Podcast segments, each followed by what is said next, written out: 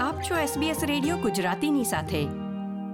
બે હજાર ઓગણીસમાં four eight nine regional skilled temporary migrant વિઝાના અરજીકર્તાઓને જણાવાયું હતું કે વિઝા નિર્ધારણ માટે લગભગ આઠ મહિનાનો સમય થશે. આજે ત્રણ વર્ષ બાદ તેમની વાત જાણીએ આ અહેવાલમાં.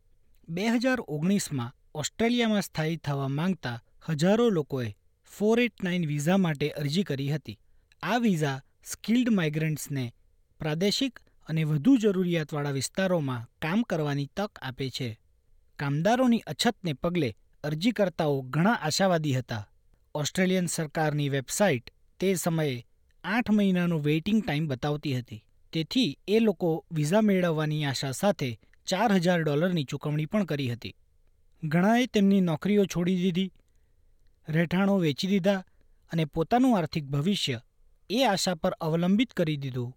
કે તેઓ એક વર્ષની અંદર ઓસ્ટ્રેલિયામાં સ્થાયી થઈ જશે. ઘણા લોકો તેમના પહેલેથી જ ઓસ્ટ્રેલિયામાં સ્થાયી થયેલ માતા, પિતા, બાળકો કે જીવનસાથીને મળી સાથે રહેવા માટે આતુર હતા. આજે ત્રણ વર્ષ વીત્યા બાદ મરિયમ જણાવે છે કે એક દિવસ એવો નથી વીત્યો જ્યારે તેને તેના પતિની યાદ ન સતાવી હોય. તે ખુશ હોવાનો દેખાવ કરે છે, પણ એકલા હાથે દીકરીને ઉછેરવી અને તેના પતિ માટે એકલા રહેવું તેના માટે અસહજ અને ખલેલપૂર્ણ છે If I talk about my relationship with my husband, it's been three years, one month, and 26 days. And I try to pretend to be happy outside, but believe me, there is so much disturbance and discomfort in our relation. I am raising my daughter with no help, and he's also living all alone in Albury. જ્યારે તેમનો પતિ ત્રણ વર્ષ પહેલાં Australia ગયો હતો ત્યારે તેઓ દીકરી સાથે વિઝાની વાટ જોતા પાકિસ્તાનમાં રહ્યા હતા. તેઓ કહે છે કે આ લાંબા અંતર અને પિતાની અનુપસ્થિતિને લીધે દીકરીએ છેલ્લા કેટલાક મહિનાઓથી પિતા સાથે વાત કરવાનું પણ બંધ કરી દીધું છે. My daughter, my daughter, all time favorite imagination was going somewhere with her dad. But unfortunately, from last few months, she stops. She stopped talking to him. She believes that daddy is a virtual character, as she can talk to him but couldn't touch him or feel him. Mariam જેવા હજારો અરજીકર્તાઓ અધરમાં અટવાયેલા છે તેઓની એ અનિશ્ચિતતાને પગલે માનસિક અને શારીરિક સ્થિતિ પણ વણસી રહી છે તેથી તેઓ સરકારને વારંવાર અરજીઓ કરી રહ્યા છે I just have a humble request to all concerned ones. Please grant all 489 pending applications as we are almost 1400 app- main applicants. If I, anyone who is listening my voice can do something for us or raise his voice for us, please do that. Me and my family is in a state of to be or not to be and this state is mentally and physically terrible. ઈરાનના રામીન software engineer છે તેઓ જણાવે છે કે ઓસ્ટ્રેલિયામાં તેમના વ્યવસાયીઓની અછત છે. તેઓ જણાવે છે કે તેમણે તેમનું મકાન ઓસ્ટ્રેલિયા આવવાનો ખર્ચો કાઢવા માટે વેચી દીધું. કારણ કે તેઓ માનતા હતા કે આ માત્ર ત્રણ મહિનાની તો વાત છે. હવે તેઓ તેમના પૈતૃક નિવાસમાં તેમના ચાર વ્યક્તિના પરિવાર સાથે રહે છે After lodgement in uh, September uh, 2019, I sold my apartment in my hometown to provide enough money to immigrate to Australia.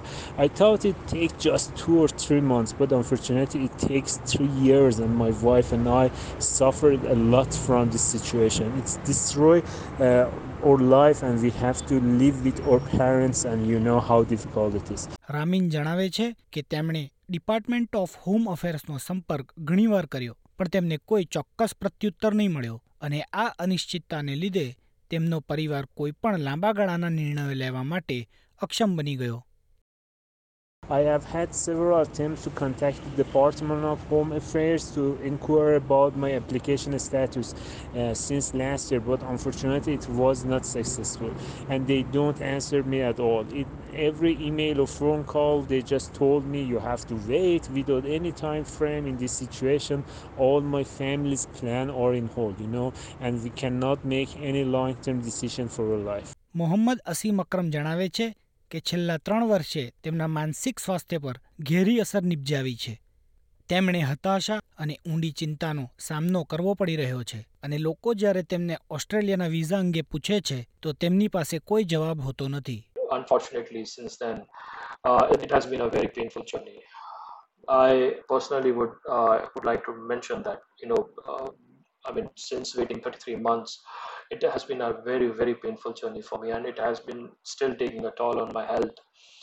Uh, sometimes I feel like you know anxiety issues and depression and that sort of thing because if uh, you know someone asks me like you know what happened to your uh, you know uh, your your Australian uh, visa. So I don't have any answer because I just say like no, it's in process, in process.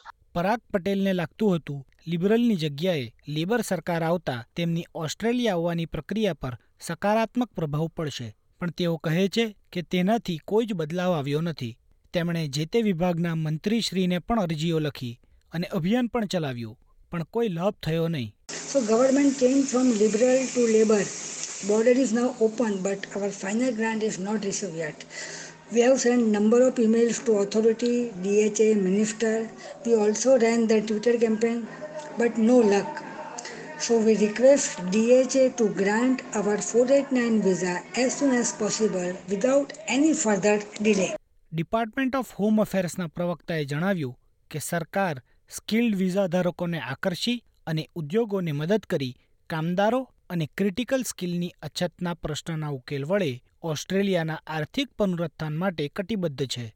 પરંતુ SBS ન્યૂઝને જણાવાયું કે લગભગ પંદરસો primary અને બેતાળીસો secondary અરજીકર્તાઓ પરિવારના અનિશ્ચિત ભવિષ્યને લીધે અટવાયેલા છે. ટોમ કેનેટી દ્વારા એસબીએસ ન્યૂઝ માટે નિર્મિત આ અહેવાલ તમે સાંભળ્યો સુષેણ દેસાઈ પાસેથી એસબીએસ ગુજરાતી પર આ પ્રકારની વધુ માહિતી મેળવવા માંગો છો? અમને સાંભળી શકશો Apple podcast Google podcast Spotify કે જ્યાં પણ તમે તમારા પોડકાસ્ટ મેળવતા હોવ.